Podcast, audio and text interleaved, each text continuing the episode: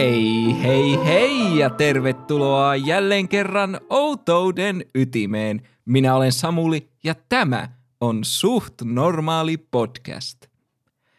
Tuntuu epätodelliselta ajatella, että olen viettänyt jo huimat kaksi vuotta Outouden ytimessä. Kaksi vuotta! Wow, aika on lentänyt kuin noita kalkkuna konsanaan, emmekä ole vielä lähelläkään outouksien päättymistä. Näiden kahden vuoden aikana olen oppinut muutaman erittäin tärkeän asian podcastin teosta, joista ensimmäinen on se, että sujuvien introjen kirjoittamisen taito on sen verran salaista mustaa magiaa, ettei tavan kuolevainen voi sitä oppia. Toinen on se, että mistä tahansa lausahduksesta voi vääntää tökerön, mutta toimivan aasinsillan. Joten tavan kuolevaisista puheen ollen on tullut taas aika syventyä teidän kummallisiin kokemuksiinne. Minulla on teille tänään tarjolla oikein mukava kattaus erilaisia väitetysti todellisia kertomuksia, jotka vaihtelevat pelottavista suhteellisen huvittaviin.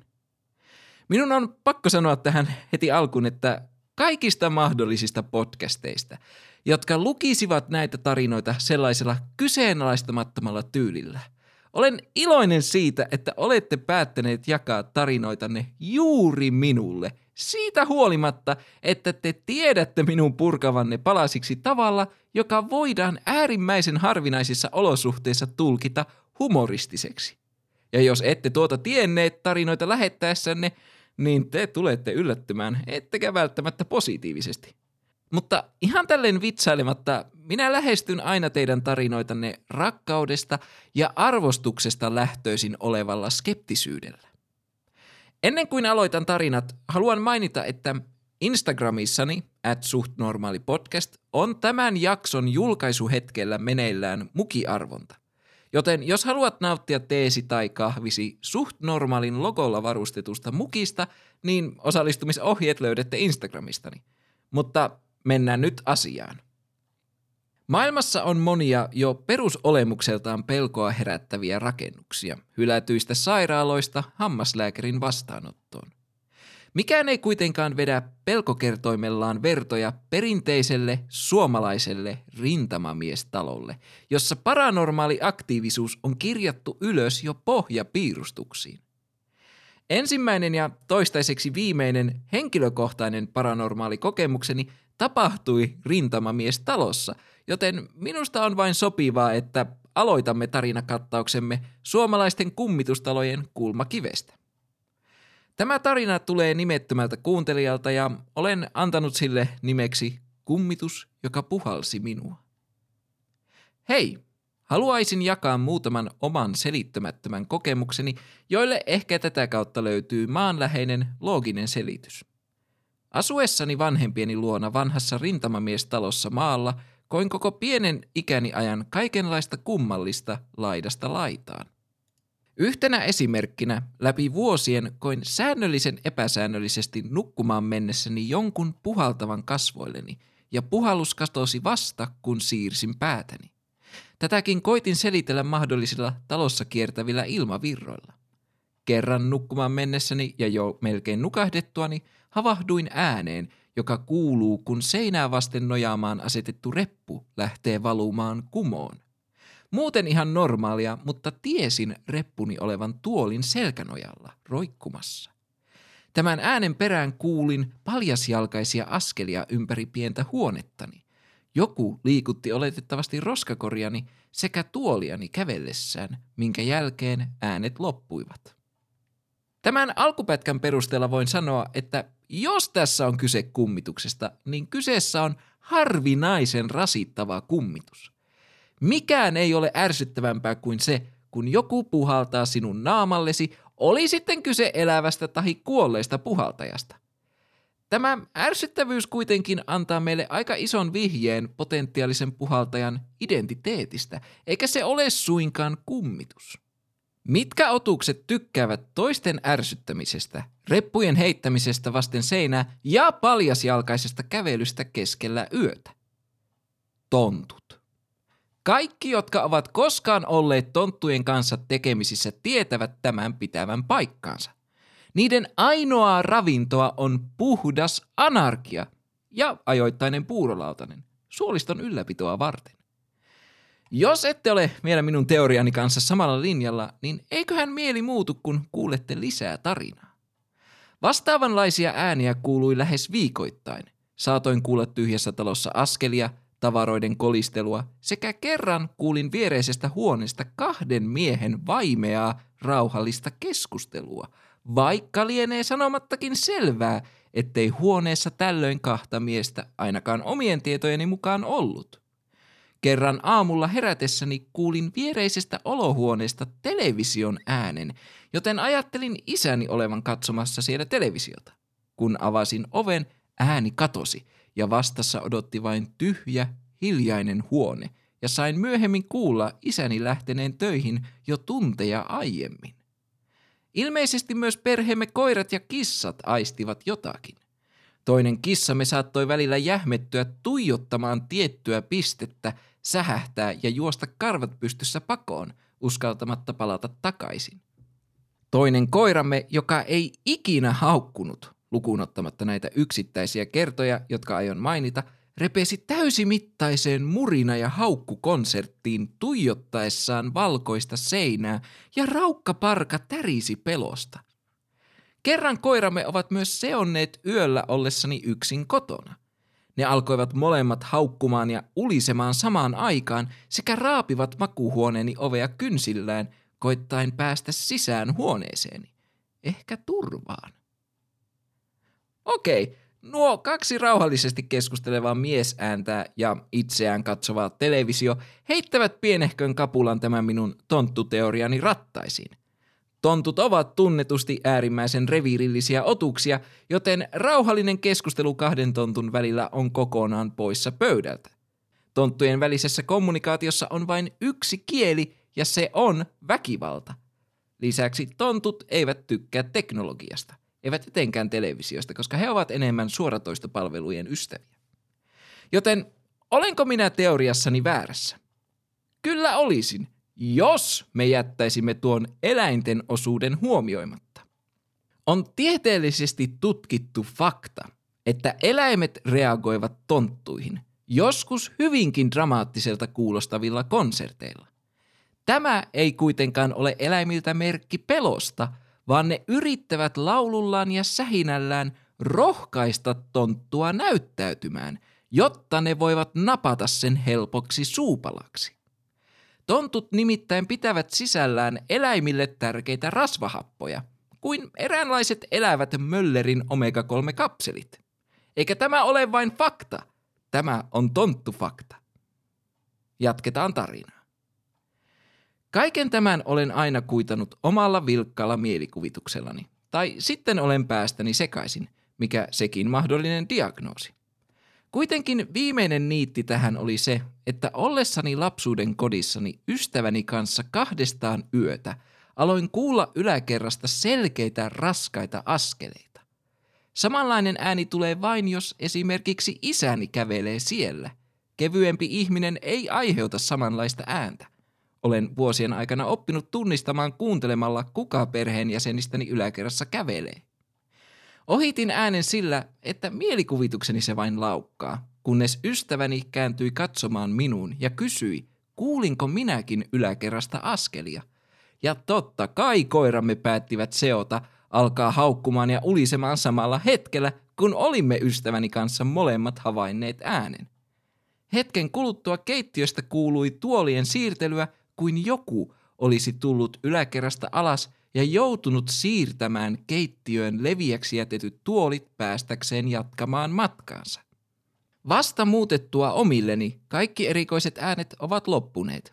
Aina palatessani lapsuuden kotiini saan muistutuksen ilmiöistä, joita en osaa selittää, kuten keskellä yötä aukeavat ovet sekä etäiset puheäänet toisista huoneista. Ensinnäkin haluan sanoa, että rakastin tätä pätkää, jossa ohimennen kutsuit isäsi raskaaksi. Tuollaiset ovelat heitot ovat elämäni suolaa. Toiseksi, vaikka olenkin tässä heittänyt vitsiä tontuista, niin tälle kaikelle on maanläheisempi selitys. Rintamamiestalot ovat puutaloja, ja lämpötilojen vaihdellessa puutalot tuppaavat paukkumaan ja natisemaan kuin ne olisivat riivattuja. Tämä puutalojen peruspauke voi hyvinkin selittää 99 prosenttia mystisistä askelia ja tavaroiden siirtoa muistuttavista äänistä. Puheelta kuulostavat äänet voivat sen sijaan mennä kuuloharhojen piikkiin. Esimerkiksi ihmisen ollessa unen ja valvettilan välimaastossa hän voi hyvinkin kuulla asioita, jotka eivät millään lailla ole todellisia. Samoin jos ihminen on todella stressaantunut tai ahdistunut – Voisin hyvinkin kuvitella ahdistuneisuuden ja stressin olevan osatekijöinä outoihin ääniin, joita nimetön kuuntelijamme on kokenut ollessaan yksin talossa. Samoin myös kaverin kanssa kuulussa äänessä voi olla kyse yhteisestä pelkotilasta. Mitä tulee näihin eläinten meluamisiin, niissäkin on mitä todennäköisimmin kyse eläinten aistien aktivoitumisesta. Koirat ja kissat haistavat ja kuulevat ihmistä paremmin – joten kenties ne ovat kuulleet ulkona tai seinien välissä liikkuvan eläimen ja ruvenneet rähisemään sille.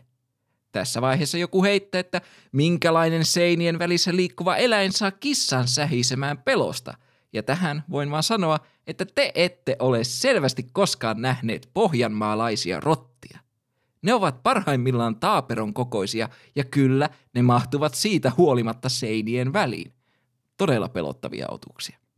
Lisäksi oman kokemukseni perusteella kissoilla on tapana huutaa nurkassa riivatun lailla silloin, kun niillä on menossa niin sanottu kakkaralli.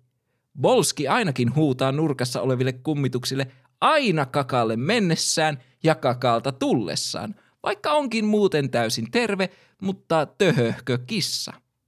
Joten arvon anonyymi kuuntelija, minun ammattilaisen näkemykseni on se, että kyse on vain talon paukkeesta ja mahdollisesti suurista rotista tai eläinten kakkarallista. Kiitoksia kuitenkin tarinan jaosta ja toivottavasti tykkäsit tavasta, jolla käsittelin sitä. Seuraava tarina onkin hieman erilainen. Kuinka moni teistä on kuullut niin sanotuista varjoihmisistä? Kummallisista ihmismäisistä silueteista, jotka piileskelevät ääreisnäön rajamailla ja katoavat aina kun niitä yrittää katsoa – Varjoihmiset ovat eräitä yleisimmistä paranormaaleiksi koetuista ilmiöistä, mutta oletteko koskaan kuulleet kenenkään puhuvan oranssista varjoihmisestä? En minä ainakaan ollut ennen tätä seuraavaa tarinaa, jolle olen antanut nimeksi oranssi hahmo kävelyllä kanssani. Hei Samuli, tuota noin. Minulle tapahtui todella paranormaali asia joskus viikko sitten. Asun kerrostalon ylimmässä kerroksessa ja olin eränä iltana viemässä koiraani ulos. Käveltyäni nelisen kerrosta rappusia alas saavuin ulkoovelle, joka johti kapealle talon myöteisesti kulkevalle tielle. Kun yritin kävellä ulos rappukäytävästä, koirani ei meinannut suostua tulemaan ulos, joka oli erittäin kummallista. Kun sitten lopulta pääsimme ulos, kerkesimme kävellä ehkä metrin verran ja yhtäkkiä havaitsin silmäkulmassani jonkun lyhyen oranssin tai oranssiin pukeutuneen pienen hepun. Käännyin katsomaan ja eihän siellä tietenkään mitään ollut. Jatkoimme kävelyä pientä metsäpolkua pitkin erälle hiekkatielle, jossa oli oranssin väriset katuvalot. Päätin, että no, nyt on kävelty tarpeeksi pitkä matka ja käännyin takaisin päin. Koirani puolestaan päätti, että nyt olisi paras aika käydä vääntämässä tortut puskaan. Koirani vastatessa luonnon kutsuun huomasin taas eriskummallisen oranssin hepun silmäkulmassani. Käännyin nopeasti katsomaan, enkä taaskaan nähnyt ketään. Hieman tämän jälkeen naapuri tuli ulos tupakalle. Ei kannata tupakoida. Siinä pieni suht normaali tarina. Toivottavasti pistin oikeaan paikkaan XD. Kyllä pistit tarinan oikeaan paikkaan. Tosin se olikin varmaan jo itsestään selvää, jos tätä jaksoa tällä hetkellä kuuntelet. Tämä tarina on käytännössä malliesimerkki perinteisestä varjoihmishavainnosta, miinus varjoihmisen oranssi olemus. Kuten tavallistenkin varjoihmisten kohdalla, myös tässä tapauksessa todellisuudessa kyse on tuiki tavallisesta ja tylsästä aistiharhasta. Mutta minä en suostu jättämään tätä tarinaa vaille absurdimpaa vaihtoehtoista selitystä. Eihän tämä olisi suht normaali podcast, jos paranormaalille tarinalle ei olisi sellaista teoriaa, josta saan väännettyä vitsiä. Jos tällaista ei ole suoraan tarjolla, niin minun pitää keksiä se itse. Ja onneksi luovana nerona olen keksinyt tälle huimat kaksi selitystä. Minä tiedän tasan kaksi oranssia otusta, jotka voivat ilmestyä tyhjästä, ja ensimmäinen niistä on Lorax. Lorax on tällainen pieni oranssi, karvainen ja mursuviikset omaava otus, joka puhuu riimitellen ja suojelee luontoa. Koska tarinamme päähenkilö oli koiransa kanssa ainakin osan matkasta metsäpolulla, on hyvinkin mahdollista, että Lorax oli tulossa murtamaan hänen säärensä, kun hän antoi koiransa kakkia metsään. Tämä olisi muuten aukoton teoria, mutta valitettavasti Lorax on tohtori Suussin luoma hahmo eikä millään tavalla todellinen. Mutta maailmassa on yksi oranssi otus, jolla on taipumusta piileskellä ihmisten silmäkulmissa seuraten heidän jokaista liikettä. Minä puhun tietenkin ihmislajin puuttuvasta renkaasta ja Yhdysvaltojen edellisestä presidentistä Donald Trumpista. Tiedän, mitä te meinaatte sanoa. Smuli, sinä mainitsit Donald Trumpin yllättävän usein podcastiksi, joka ei kuulu politiikka-kategoriaan. Ja minä tiedän tämän itsekin. Mutta kun pahuus vie Donald Trump tuppaa ilmestymään elämääni aina silloin, kun häntä vähiten odotan, ja sitten joudunkin jakamaan yhden kauniin tiiviin jakson kahteen osaan, koska Trump tuo luonnollisestikin kaiken maailman hörhöt mukanaan. Te tuutte ymmärtämään, mitä minä tarkoitan tuotantokauden edetessä. Plus, aina kun jauhan paskaa Donald Trumpista, pienen pieni prosentti yleisöstäni vetää itkupotkuraivarit, ja se tuo minulle elämän energiaa. Toki tiedostan myös sen, että suurin osa meistä on kyllästynyt kuulemaan ex-presidentistä, mutta hän on ainoa henkilö, joka omaa uhkaavan oranssin siluetin. Ja kuten sanoin, ei olisi ollenkaan yllättävää, jos hän hiippailisi koiran ulkoiluttajien perässä. Joten jos seuraavan kerran koiraa ulkoiluttaessasi kuulet, I've been watching you for the last couple of weeks. juokse! Todennäköisyydet sille, että mystinen oranssi heppumme olisi Donald Trump, ovat hyvin hyvin pienet. Ei olemattomat, mutta pienet. Ja tästä syystä palaan takaisin vanhaan vastaukseeni ja totean, että tässä oli kyse aistiharhasta.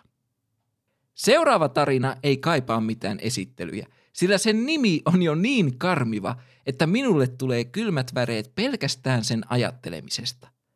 Valmistautukaa kauhistumaan, sillä kerron teille teinilissuista maakunta-ajelulla.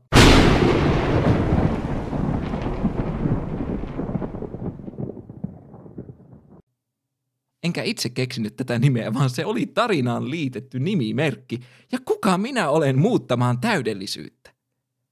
Hei Smuli! Seuraava kokemus tapahtui minulle ja kahdelle ystävälleni meidän ollessa teini-ikäisiä. Olimme eräs syksyinen yö ajelemassa ympyrää mopoautollani kolmestaan. Yksi vieraspaikalla, yksi ahdettuna konttiin, minä ajoin, ja oli tullut jo tosi pimeää. Päätimme ajaa läheiselle alueelle, josta olimme kuulleet paljon kummitustarinoita. Ajoimme siis harvaan asutulle asuinalueelle ja samalla odotimme näkevämme jotain jännittävää. Haluan korostaa, että alue, jonka läpi ajoimme, oli täysin valaisematon metsäreitti, jossa oli yksi kapea asfalttitie, joka vei isommalle valaistulle tielle. Ensimmäisellä kerralla ajettuamme emme nähneet mitään. Sitähän me odotimme, koska miksi siellä olisi mitään pelottavaa? Takaisin tullessamme naureskeltiin, että olipa jännä reissu, mutta seuraavan kummun takaa paljastui jotain karseaa. Ajovalojen osuessa tien vieruksiin näimme miehen seisovan pilkkopimeässä tien vieressä kädet asetettuna rinnan päälle, Dracula tyyliin. Me kaikki näimme sen. Se äijä näytti todella pelottavalta ja kalpealta. Ruvettiin huutamaan ja painoin kaasua niin paljon kuin mopoautosta lähti. Ajettiin yläasteen pihan ja tyyliin itkettiin, koska säikähdettiin sitä miestä niin paljon. Ruvettiin miettimään, että nähtiinkö oikea kummitus vai oliko siellä joku tosissaan seisomassa yöllä pimeässä? Huom, reitillä ei ole linja-autopysäkkejä.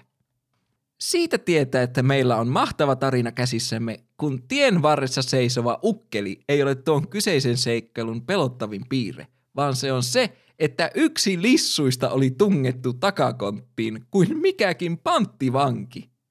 Minä en tiedä, pitäisikö minun alkaa purkamaan tätä paranormaalina kokemuksena vai pitäisikö minun mennä poliisin puheelle.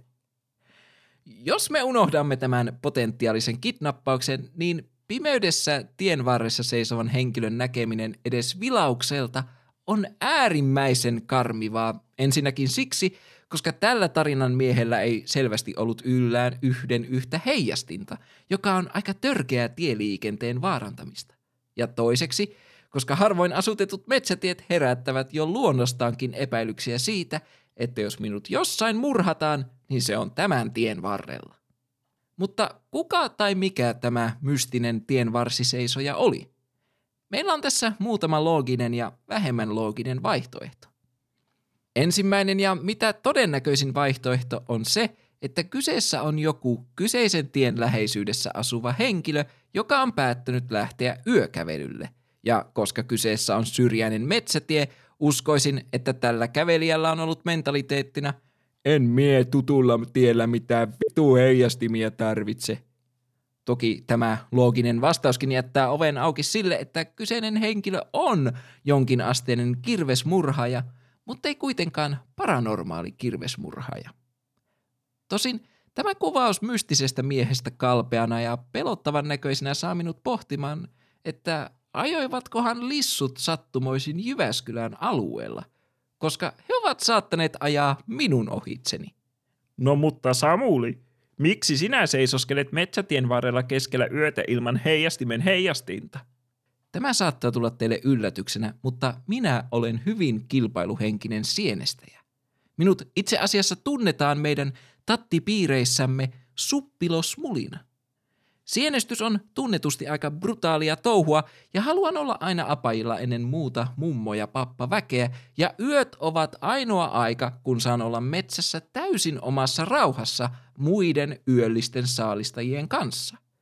Heijastimia minulla ei luonnollisestikaan voi olla mukana, koska karhut aistivat valon ja jos ne eivät näe minua pimeydessä, niin mä oon turvassa. Mutta entä jos se ei ollut tavan mies tai smuli, vaan jotain yliluonnollisempaa. Arvon lissumme kertoo, että mies seisoi tien varressa Dracula-tyylillä ja että tämä saattaisi mahdollisesti olla kummitus. Minä puolestaan väitän, että suurin vihje miehen henkilöllisyydestä löytyy juuri hänen seisomatyylistänsä. Se ei ollut mikään tavan kummitus, vaan itse kreivi Dracula.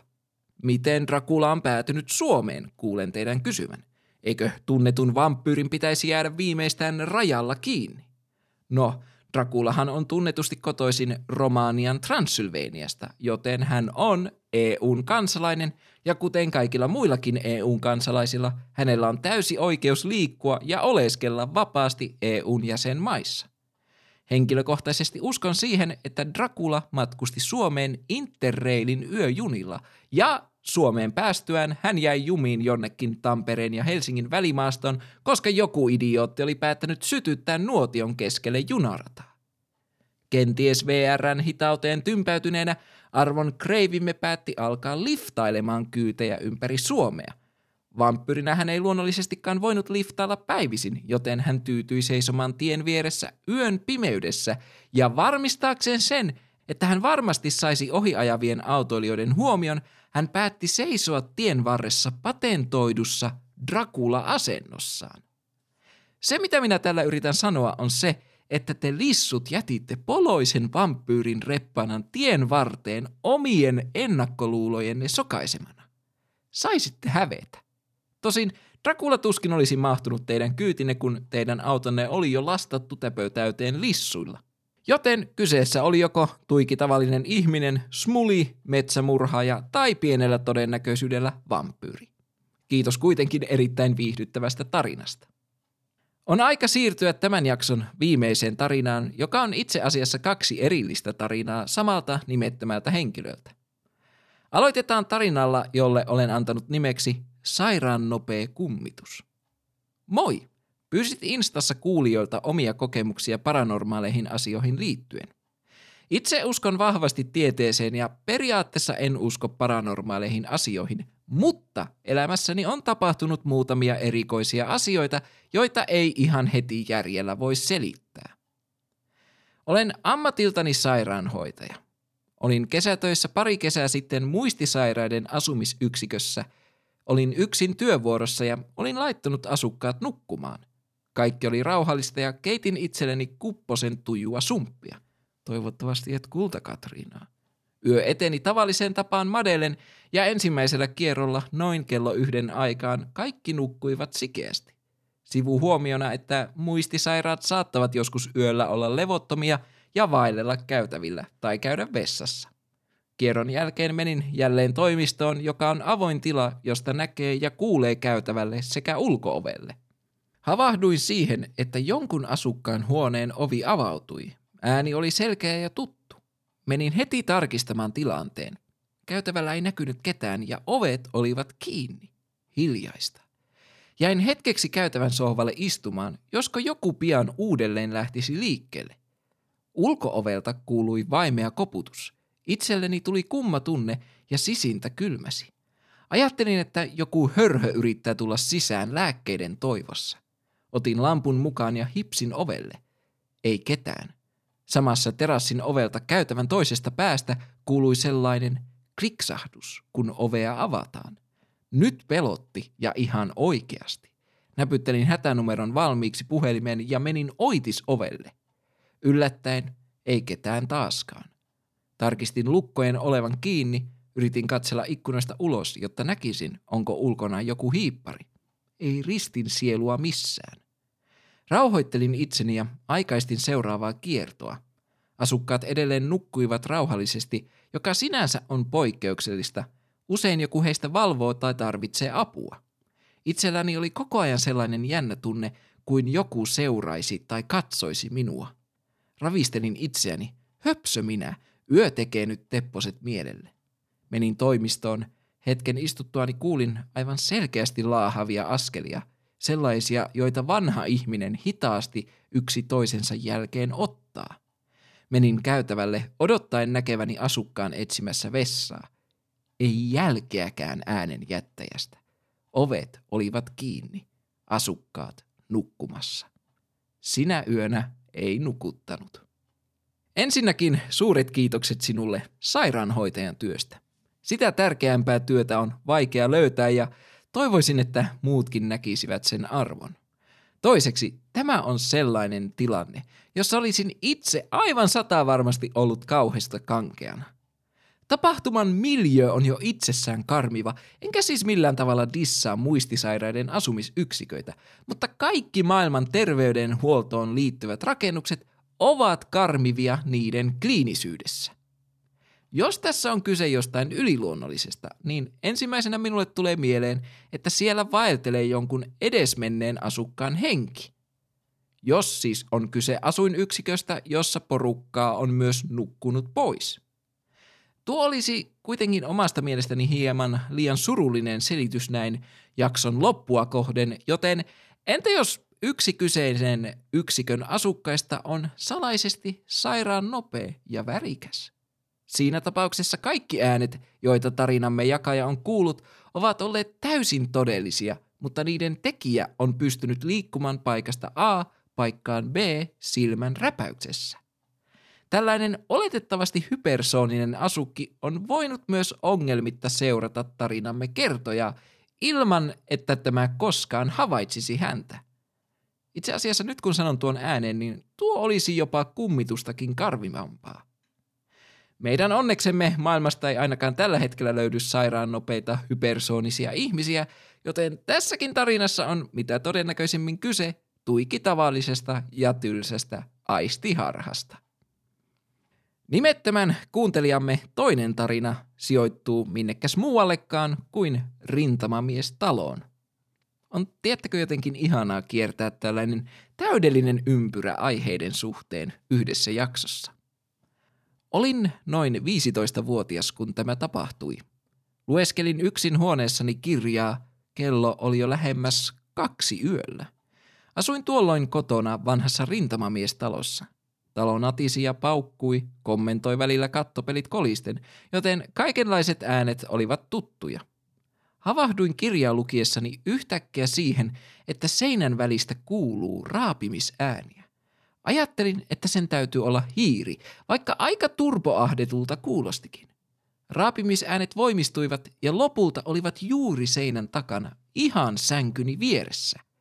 Niskakarvat menivät kanan lihalle, sillä ääni kuulosti paljon isommalta ja vahvemmalta kuin hiiri.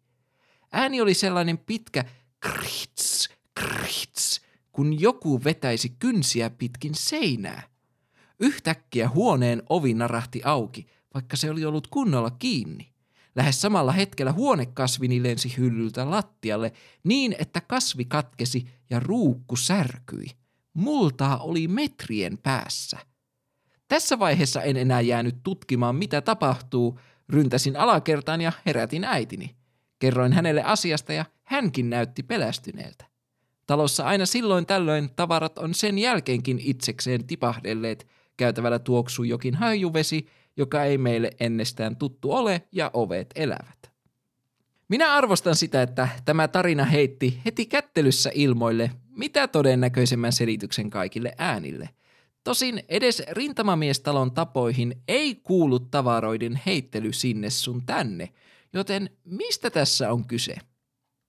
Minun on ihan pakko tarttua tähän kuvaukseen turboahdetusta hiirestä, koska nyt minua ärsyttää, että menin vitsailemaan taaperon kokoisista pohjanmaalaisista rotista jakson ensimmäisessä tarinassa.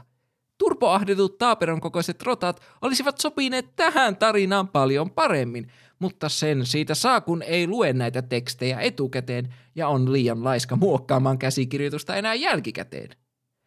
En kuitenkaan ole niin laiska, että kierrättäisin teorioitani tontuista saman jakson sisällä, joten meidän pitää tässä tapauksessa turvautua selitykseksi klassiseen kummitustyyppiin, eli räyhähenkeen. Räyhähenget nimensä mukaisesti räyhäävät menemään raapimalla seiniä ja paiskomalla tavaroita. Lisäksi niille tunnusomainen piirre on yllättävä ja kuin tyhjästä ilmestyvä haju, joka vaihtelee Chanel number 5 Aroma de Viemäriin. Hajuveden haju voi tietenkin johtua myös homeesta, mutta en tiedä voinko heittää homeetta ilmoille vakavana teoriana, koska en tietenkään halua loukata tarinan jakajaa sanomalla, ei, sun lapsuuden koti on umpi homeessa. Mutta toisaalta – jos väitän sen olevan yliluonnollista hometta, joka tarpeeksi taloa vallattuaan saavuttaa tietoisuuden ja laittaa talon liikkumaan kuin linnan konsanaan, niin sitten se ei ehkä ole niin vakavasti otettava loukkaus.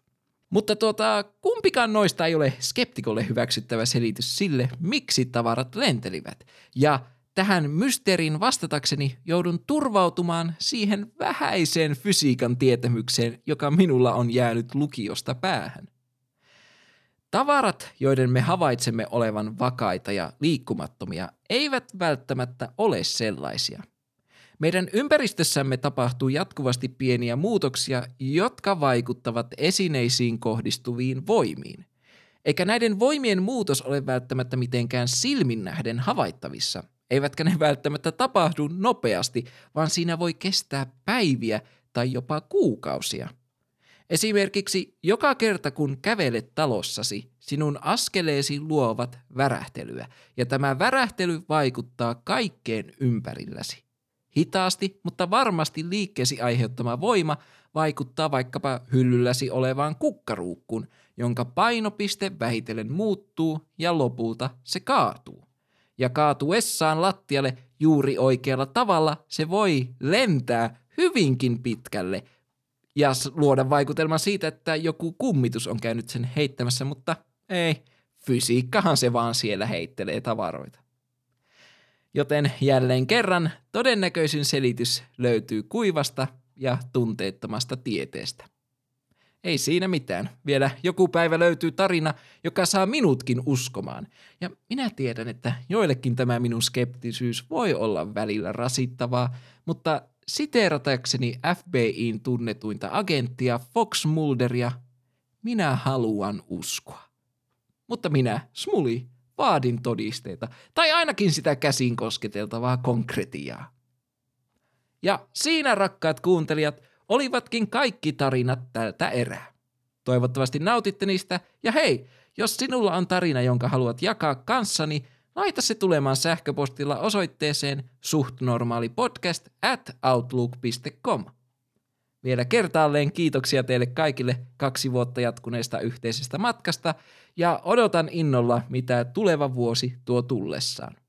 Muistakaa käydä osallistumassa mukiarvontaan Instagramissa ja hei, on taas tullut aika sanoa hetkeksi Hei hei! mutta onneksi me tapaamme taas pian outouden ytimessä.